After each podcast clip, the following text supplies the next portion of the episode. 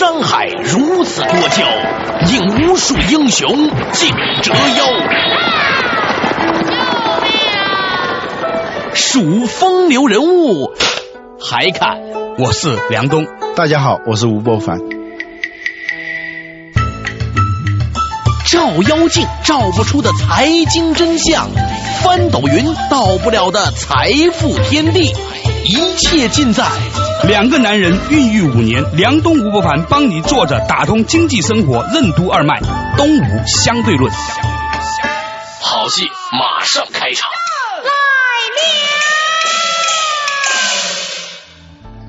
坐着打通经济生活任督二脉，大家好，欢迎收听今天的东吴相对论，我是梁东，对面的是二十一世纪商业评论主编吴伯凡。大家好，哎，伯凡你好，在上一期的时候呢，我们谈到一个话题啊，就是乔布斯呢，他曾经创造了这样的一个苹果的辉煌，但是现在乔布斯个人身体的原因，也为这个苹果公司带来了一系列的烦恼，这引发了我们的一个思考。其实这个状况并不是只有苹果公司才有的，我们可以举目看一下，很多的公司。他们的公司的 CEO 和创办人都是所谓的这个公司的代言人，他是不是有新的烦恼呢？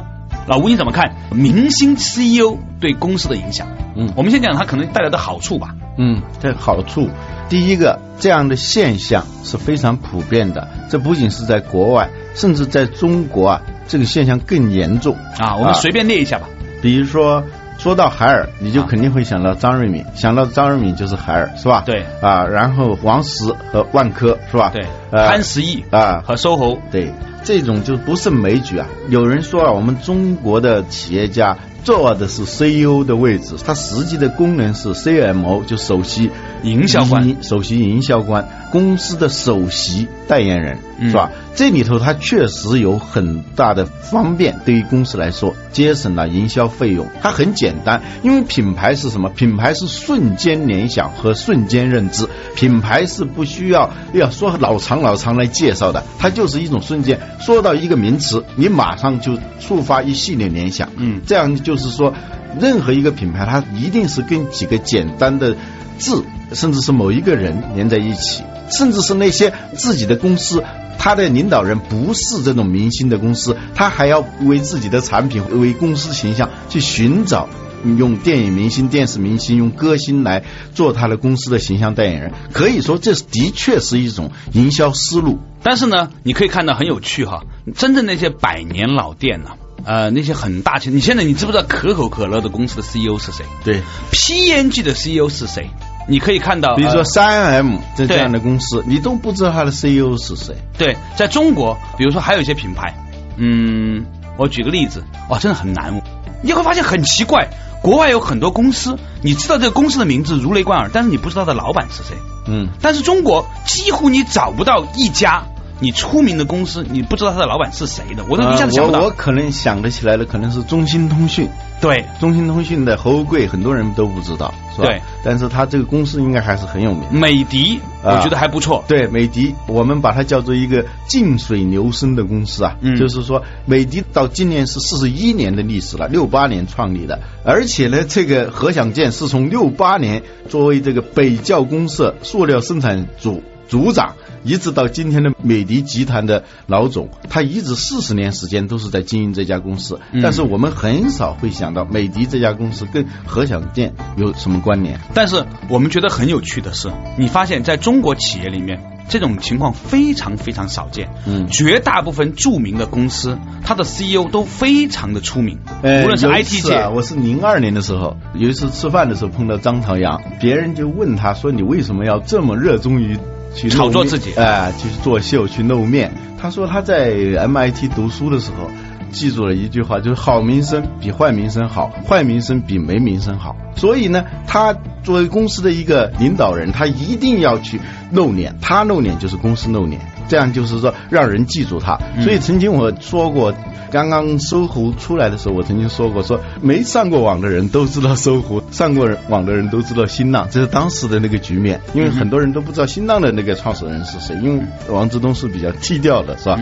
就是很多人呢都是选择了这样一条道路，我要出名，公司就跟着出名。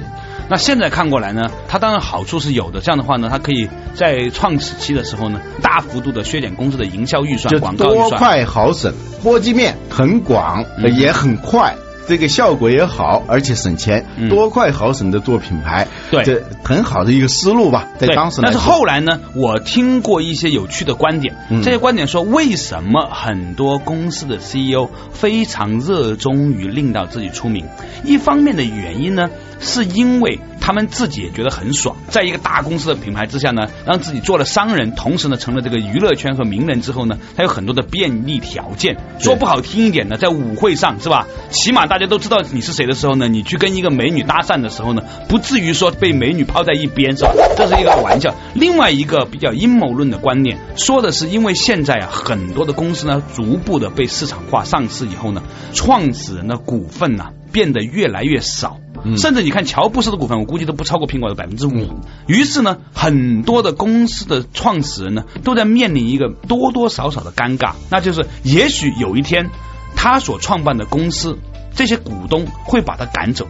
所以呢，很多的 CEO 和创始人呢，他就要令到自己很有名，把自己与这个公司的名字更深的捆绑到一起。就是要制造一种效果。你要是把我赶走的话，那你就是釜底抽薪，是吧？对所以你就不敢把我赶走。起码增加了这种赶走的成本。所以呢，呃，我们可以看到很多的这种 CEO 呢，也在做这样的工作，令到自己呢变成一个公众人物。那会不会另外一种情况，就是说，一个公司如果自己的呃 CEO 是一个非常公众人物的时候，其实某种程度上显示了这个 CEO 本身的不自信呢？这种现象呢，确实也很普遍。我的揣度的话，可能确实有这种考虑。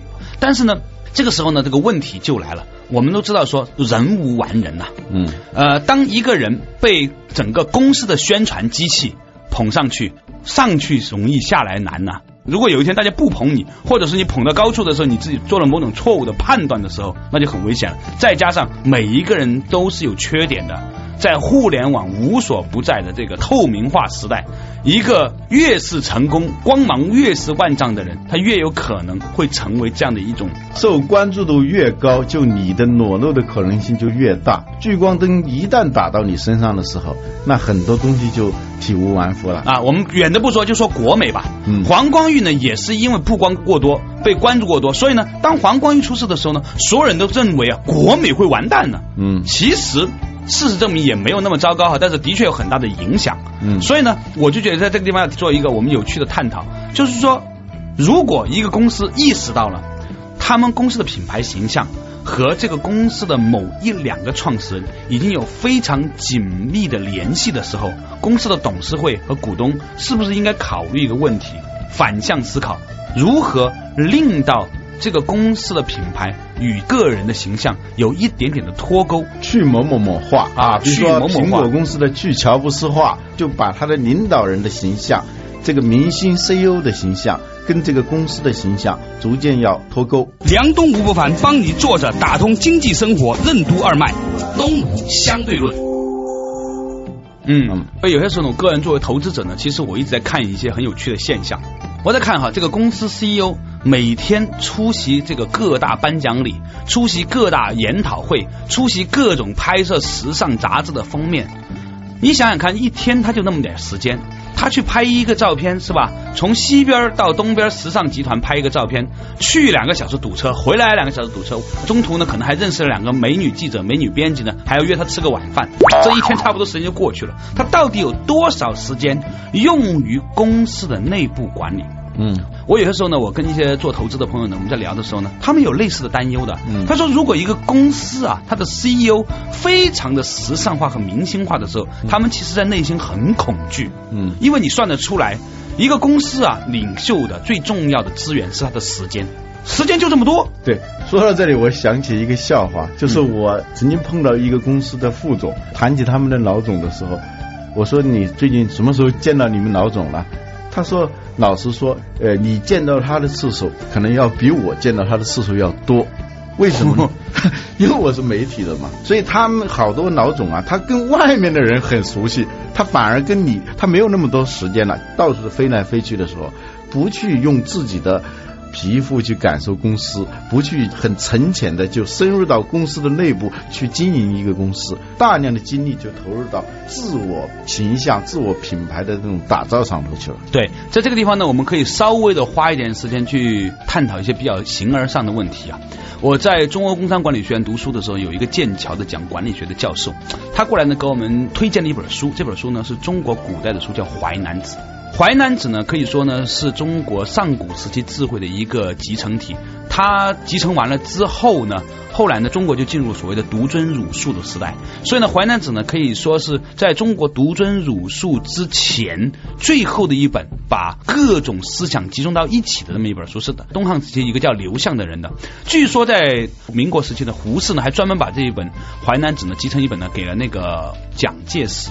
这个《淮南子》这本书呢，之所以受到来自于西方的一些很牛的一些管理学家的认同呢，是因为《淮南子》它一直在讲一个最重要的话，他说：任何东西你都要看它的内在，而不是外在，要花更多的时间去看里边的东西，里面是什么。在《黄帝内经》里面有一句类似的话，叫“精神内守，病安从来”。嗯就是说，在中国古代那些医生啊，他们看一个人是否健康，其实呢是看他的精神在外面，还是精神在里面。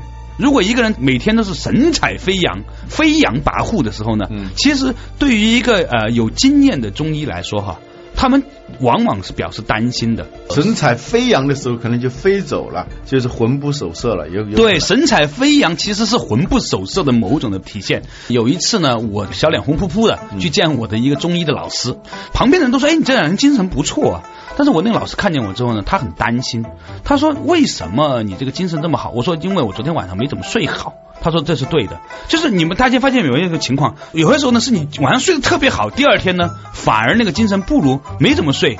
哦，我的老师说这个呢，在中医界来说呢是这样说的，就是说叫阳气外泄，嗯或者称之为叫阳气上浮。不懂的人呢，以为是很有精神。他们懂的人呢，感觉到是一种危机的存在。他说，真正的那种健康的人，是那些没有那么有精神的，但是呢，你又感觉到他静如处子，嗯动如脱兔，就没事儿的时候呢，并不是咋咋呼呼的，只是在需要爆破力的时候，一下子爆破出来很有力量。但是啊平常的时候呢，都是碾在里面的这这种感觉。个《菜根谭》里头有一句话嗯叫“虎行似病，阴历如睡”，说那个虎啊走路的时候啊。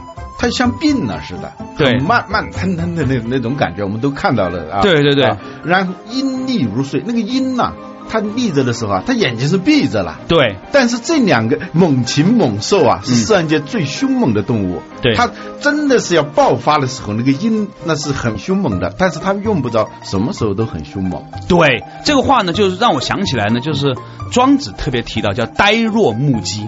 他说这个鸡啊，格斗的时候就傻傻的那傻站的时候呢，其他的鸡都真的会感到害怕。嗯那我们讲的稍微有点远哈，所以我们如果看一个公司，它的 CEO 每天满世界飞，出现在各种的时尚派对、各种的时尚报纸、二十一世纪诸如此类的报纸的那个上面的时候，是吧？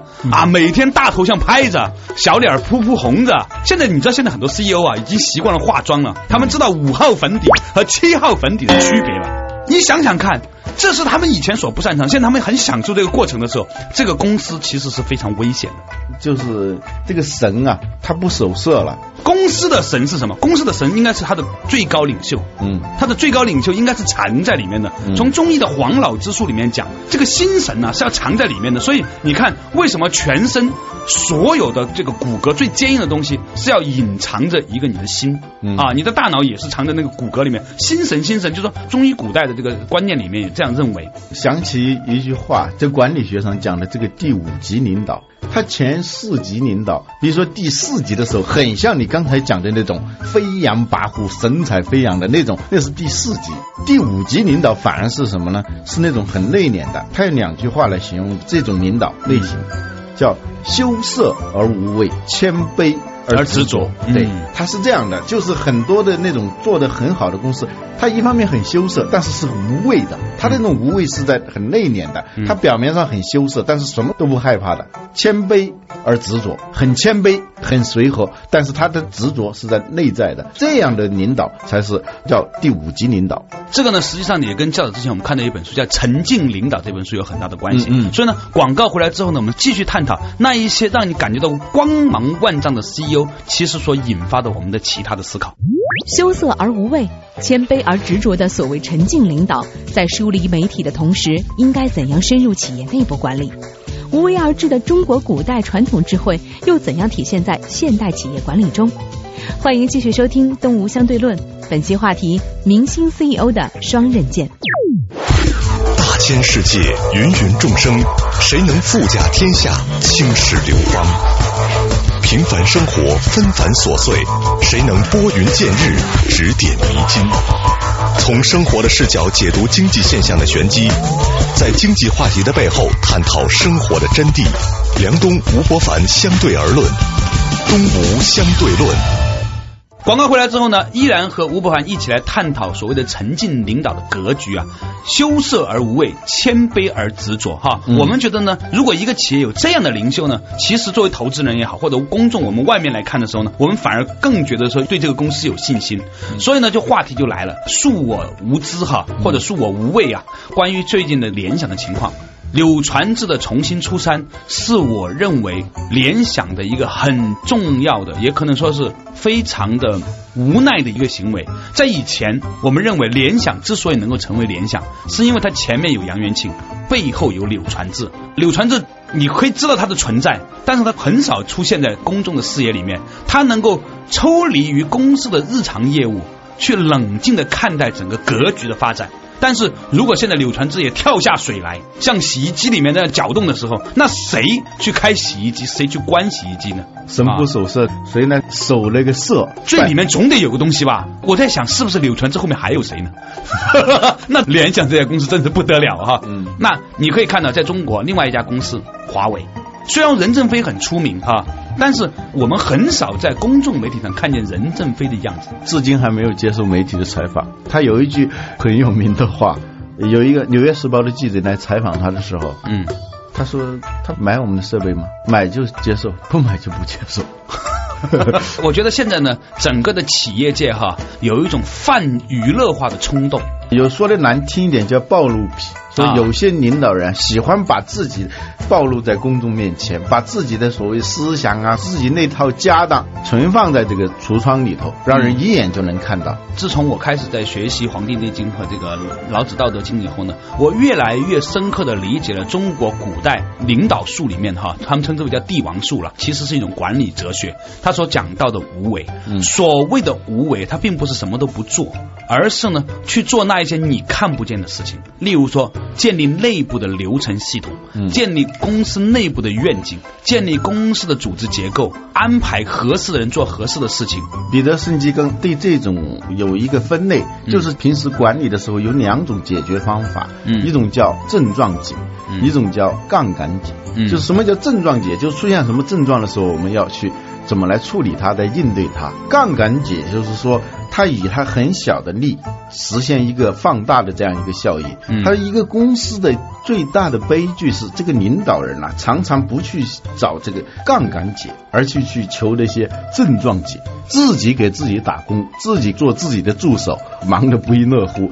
他应该是在幕后的，他应该是藏在后台的操作系统这个层面的东西，而他自己去做应用软件去。这也在在的让我们看到了某两种完全不同的这种哲学体系。比如西医，他总是在讲头痛医头，脚痛医脚，血压高了就降血压。其实血压高并不是个问题，嗯问题是为什么导致血压高？嗯糖尿病也是一样。我的有些学中医的老师，他总是跟我讲说，降血糖是非常愚蠢的，你都没有想清楚为什么你的血糖高。嗯其实你应该去解决导致血糖高的那一个原因，你把那个杠杆背后解决了，他血糖自己就会下下来了。如果你后面不解决，你一味的压血糖，最后呢导致呢这个身体的这个糖的吸收量是不足的。所以呢，在公司遇到危机的时候，我们发现最近也也有不少这样的事情。比如说戴尔，迈克戴尔在戴尔出问题以后，他重新回到前台，嗯，是吧？现在柳传志有很多，我的感觉啊，一旦公司出现这种状况的时候啊，表明公司出现了重大的经营困境，是吧？已经是最后一招了。啊第二个呢，这一种做法往往起到的效果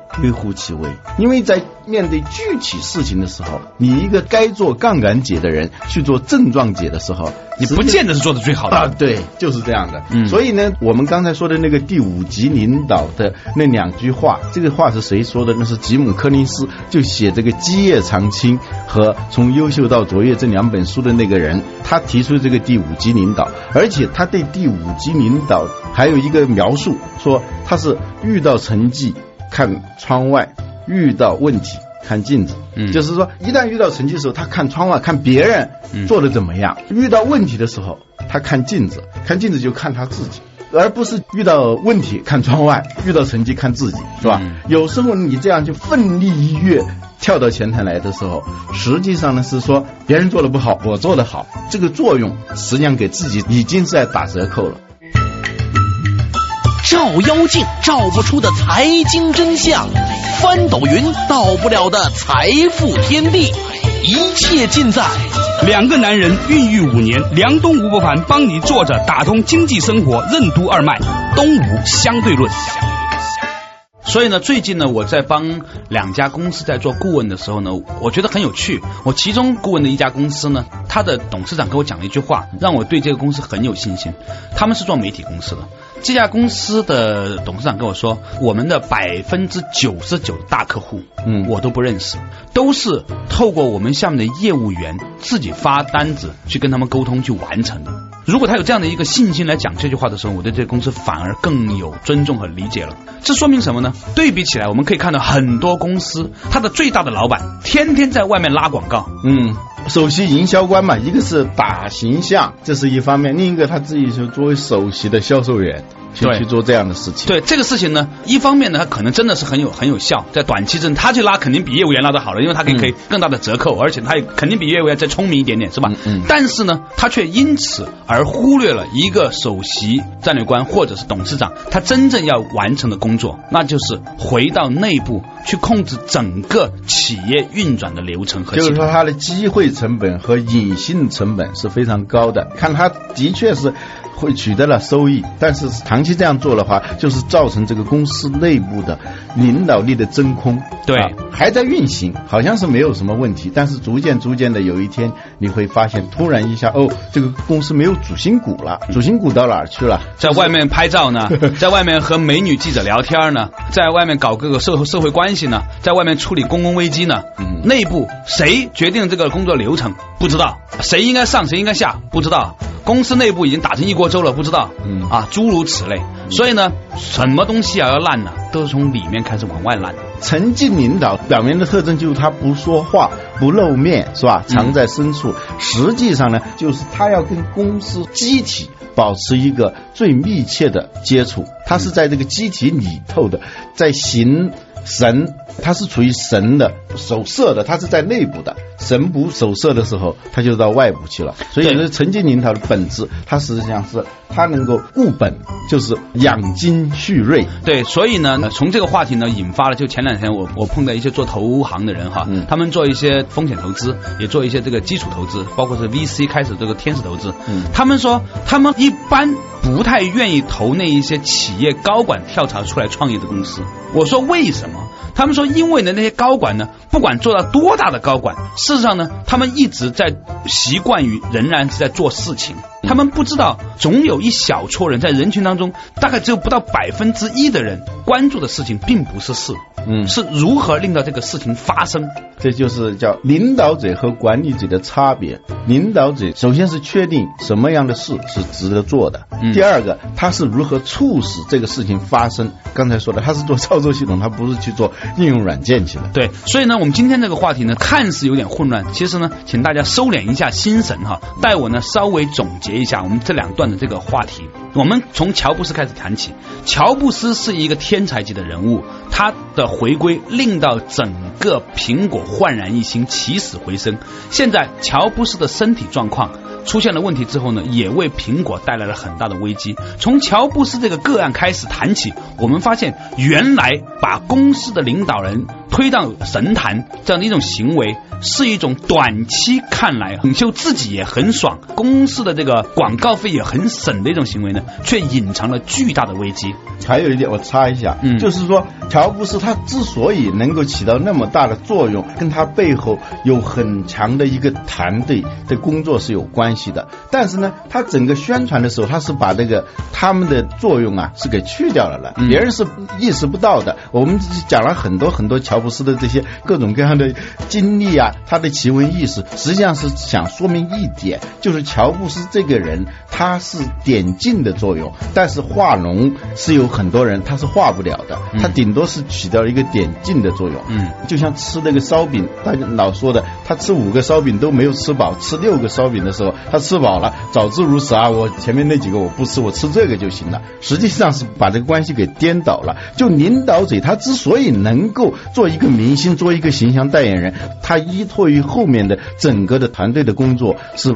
密不可分的。反过来，我们就不能够本末颠倒了。有时候呢，这种造神运动容易造成这样一种印象，使得大家所有的信心都依赖于这个人。这个还是好的公司了。嗯，还有另外一些公司是也没有这个系统，就纯靠那一个人的，那就更加可怕了。可能有一种刚开始是有，后来发现呢，哦，这个人这样弄呢，在外头这个形象、这种影响力啊，这种所谓多快好省的扩大公司的这种品牌形象非常好，然后整个的。资源啊，朝这个方向去倾斜，使得他不再注重他本来还有一点基础的那些工作，他就荒废了。一旦这个人出现问题的时候，整个公司就无药可救。所以呢，让我们在最后总结一下，还是讲到我们今天之前讲的那句话：精神内守，病安从来。如果这个公司总是飞扬跋扈、神采飞扬，他的神，也就是他公司的 CEO 和董事长，天天在外面跑的话，其实这正是